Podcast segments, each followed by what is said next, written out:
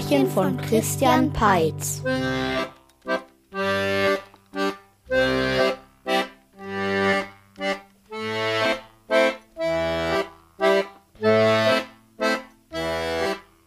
Es war einmal ein Schneemann, den hatten an einem wunderschönen Wintertag Kinder auf einem verschneiten Feld gebaut. Er trug einen Hut auf dem Kopf, so wie es in der Gegend üblich war, und aus Kohlenstücken hatten die Kinder die Augen, den Mund und ein paar Knöpfe gemacht. Seine Arme waren kleine Äste und die Nase war eine Mohrrübe. Als es dunkel wurde, gingen die Kinder nach Hause und ließen ihn stehen. Ah, endlich Ruhe. So stand er da und freute sich des Lebens. Ah, es ist frostig. Das ist gut zum Wohlfühlen. Und ich habe einen prima guten Ausblick in die Landschaft und auf das Dorf mit seinen schneebedeckten Dächern. Eines Tages kam ein Feldhase des Weges. Mann, ist das kalt. Und was ordentliches zu essen findet man auch nicht. Oh, ähm, hallo Schneemann, schenkst du mir dein Möhrchen? Du meinst offenkundig meine Nase. Aber was würdest du sagen, wenn ich dich um deine Ohren bitten würde? Na, dass du nicht ganz sauber tickst, würde ich dann sagen. Ich denke, damit ist die Sache erledigt. Du musst aber verstehen, dass ich Hunger habe und dass du, was deine Körperteile angeht, etwas anpassungsfähiger bist als ich. Unvermittelt lief der Hase davon und kam kurz darauf mit etwas zurück, das er am Waldrand gefunden hatte. Das ist ein Stück von einem Ast, in der Form deiner Mohrrübe ähnlich, aber etwas eleganter, wenn du mich fragst. Er passt gut zu deinen Armen. Der Schneemann hatte Mitleid mit dem hungrigen Hasen und probierte die neue Nase aus. Tatsächlich fühlte er sich ganz gut damit und überließ dem Feldhasen die Mohrrübe. Herzlichen Dank. Dies ist wohl der Beginn einer wundervollen, wenn auch kurzen Freundschaft. Wieso kurz? Ist denn eine Treibjagd angesagt? Ähm, Treibjagd? Nee, nicht, dass ich wüsste. Aber der Frühling kommt auf jeden Fall. Und der setzt den Schneemännern ein trauriges Ende. Die schmelzen dann einfach so weg. Was? Und wie lange habe ich noch? Das weiß man nie. Vielleicht zwei Wochen, vielleicht aber auch vier oder sechs.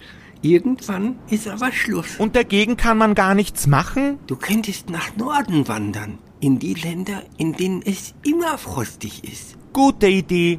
War nett, deine Bekanntschaft gemacht zu haben. Und damit wollte sich der Schneemann auf den Weg machen, musste aber feststellen, dass er gar nicht laufen konnte, da er keine Füße besaß. Oh, da sieht man mal, was Freundschaft ausmacht. Ich werde dir Füße besorgen. Der Feldhase musste zweimal laufen, denn er konnte immer nur einen Schuh tragen. Wo er die gefunden hat, das weiß man nicht genau, aber er schob sie dem Schneemann halb unter seinen Körper und dem gelang es tatsächlich damit zu laufen. Lebe wohl, mein Freund. Du auch und gute Reise. So stapfte der Schneemann los, immer Richtung Norden. Da es ein langer Winter war, genügte sein langsamer Schritt, um dem Frühling immer ein gutes Stück voraus zu sein. Nach ein paar Wochen erreichte er eine Grenzmauer. Vor dem Tor stand ein Wächter, der ihn streng beäugte und angesichts des aus seiner Sicht sehr ungewöhnlichen Hutes den Kopf schüttelte. Halt, stopp. Du kommst hier nicht rein. Wie bitte? Ganz einfach. Wir lassen nicht jeden rein. Das wäre ja noch schöner. Ich bin ja auch nicht jeder. Der Frühling kommt. Und der ist für mich lebensgefährlich. Daher möchte ich nach Norden, in euer Reich, wo durch die dauerhaft niedrigen Temperaturen mein Überleben gesichert wäre. Naja, aber in unserem Reich leben schon längst genug Leute. Sogar ein paar Schneemänner. Die sind aber aus unserem eigenen Schnee gemacht. Der Schneemann war müde von seiner weiten Wanderung, und er wusste auch nicht, wohin er gehen konnte, also blieb er erst einmal stehen. Ja, solange er sich außerhalb der Grenzen befindet, ist mir ziemlich egal, was er tut. Am Abend wurde der Grenzwächter zur Prinzessin gerufen. Da schloss er das Grenztor und machte sich auf den Weg zum Königsschloss. Guten Abend, Frau Prinzessin. Es ist mir eine Ehre, euch wiederzusehen. Ich hoffe, es geht gut? Durchaus, vielen Dank. Ich wollte mich bei dir erkundigen, wie es bei deiner Arbeit läuft. An der Grenze erfährst du vieles über das Land, was anderen verborgen bleibt. Also, wie viele Leute sind denn ein- und ausgereist in den letzten Tagen? Naja, es gab reisende Händler und einige Touristen. Und, ach ja, ähm, dann war da noch ein Schneemann, der aus dem Süden kam und dem Frühling entfliehen wollte. Den habe ich allerdings abgelehnt. Wieso das? Naja, mir kam er irgendwie so frostig vor. Solche Leute bringen nichts Gutes. Ich finde Schneemänner eigentlich sehr nett. Sollte noch einer kommen, lass ihn bitte rein. Wie ihr meint.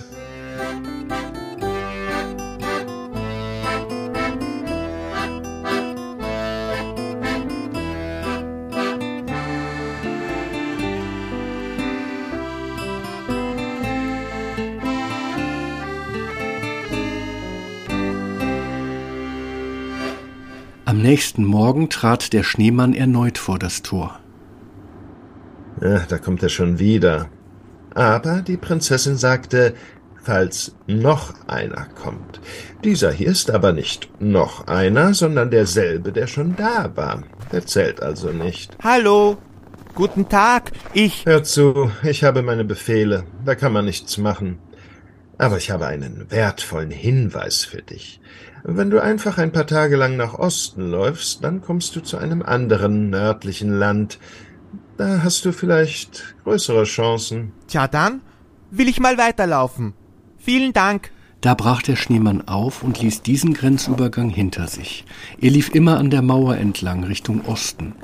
Der Grenzwächter aber wurde am selben Abend ein weiteres Mal zur Prinzessin gerufen. In einem Gebirge unseres Reichs ist ein seltener Schneedrache gesichtet worden. Bislang ist nichts passiert, aber wir müssen uns Sorgen machen. Daher ziehen wir dich fürs Erste vom Grenzübergang ab und versetzen dich ins Gebirge. Sehr wohl, Frau Prinzessin. In Wahrheit aber dachte der Grenzwächter anders darüber. So Schneemänner abweisen ist das eine. Aber ich leg mich doch nicht mit gefährlichen Drachen an. So weit kommt's noch. Und je mehr er darüber nachdachte, desto größer wurde seine Sorge. Ich werde bedroht. Von den Drachen? Von der Prinzessin? Ich bin nicht mehr sicher. So packte er einen Rucksack, um seiner Heimat den Rücken zu kehren.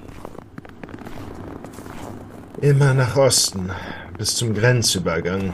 Na, das kann ja heiter werden. Er lief und lief, und nach ein paar Tagen kam er zum Grenztor des Nachbarreichs. Der diensthabende Wächter war ein alter Bekannter. Was machst du denn hier? Wie nett dich zu sehen. Dein Tipp mit dem Nachbarreich war gut. Man hat mich problemlos aufgenommen und mir gleich eine Arbeit gegeben. Und stell dir vor, ich habe jetzt den gleichen Beruf wie du. Ich bin Grenzwächter. Wie amüsant, Herr Kollege. Das finde ich auch. Aber sag doch mal, was machst du hier? Tja, also sei froh, dass du nicht in unser Reich eingereist bist. Da herrscht ein sehr raues Klima. Äh, Selbst ich werde bedroht. Stell dir vor, Grenzwächter werden neuerdings den Drachen zum Fraß vorgeworfen. Na dann, komm schnell rein. Hier ist ein Dokument. Du unterschreibst und ich mache einen Stempel darunter. Ich kann dich auch meinem Vorgesetzten empfehlen. Dann werden wir vielleicht richtige Kollegen. Ach, Wie gut, dass ich dich hierher geschickt habe. Ach, und äh, eins noch. Ich würde dir empfehlen, einen anderen Hut zu tragen. Es ist besser, sich ein wenig anzupassen. Gute Idee. Unterdessen reiste die Prinzessin ins Gebirge, um sich ein Bild zu machen.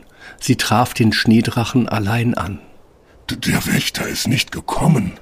Das ist wirklich erstaunlich. Dabei dachte ich, es wäre eine große Ehre, einen Schneedrachen bewachen zu dürfen. Irgendjemand muss aber doch auf mich aufpassen, falls Drachenjäger kommen. Mach dir mal keine Sorgen. Wahrscheinlich kommen gar keine Drachenjäger. Es sollte doch nur eine Vorsichtsmaßnahme sein. Zudem wollte ich dir ein wenig Gesellschaft verschaffen. Es fand sich bald ein anderer. Der übernahm den Schutz des Schneedrachen gern. Und im Nachbarreich durfte der Grenzwächter tatsächlich als Kollege des Schneemanns seinen Dienst antreten. So wurde am Ende alles gut, wobei man schon den Eindruck gewinnen kann, dass es sogar noch besser hätte werden können.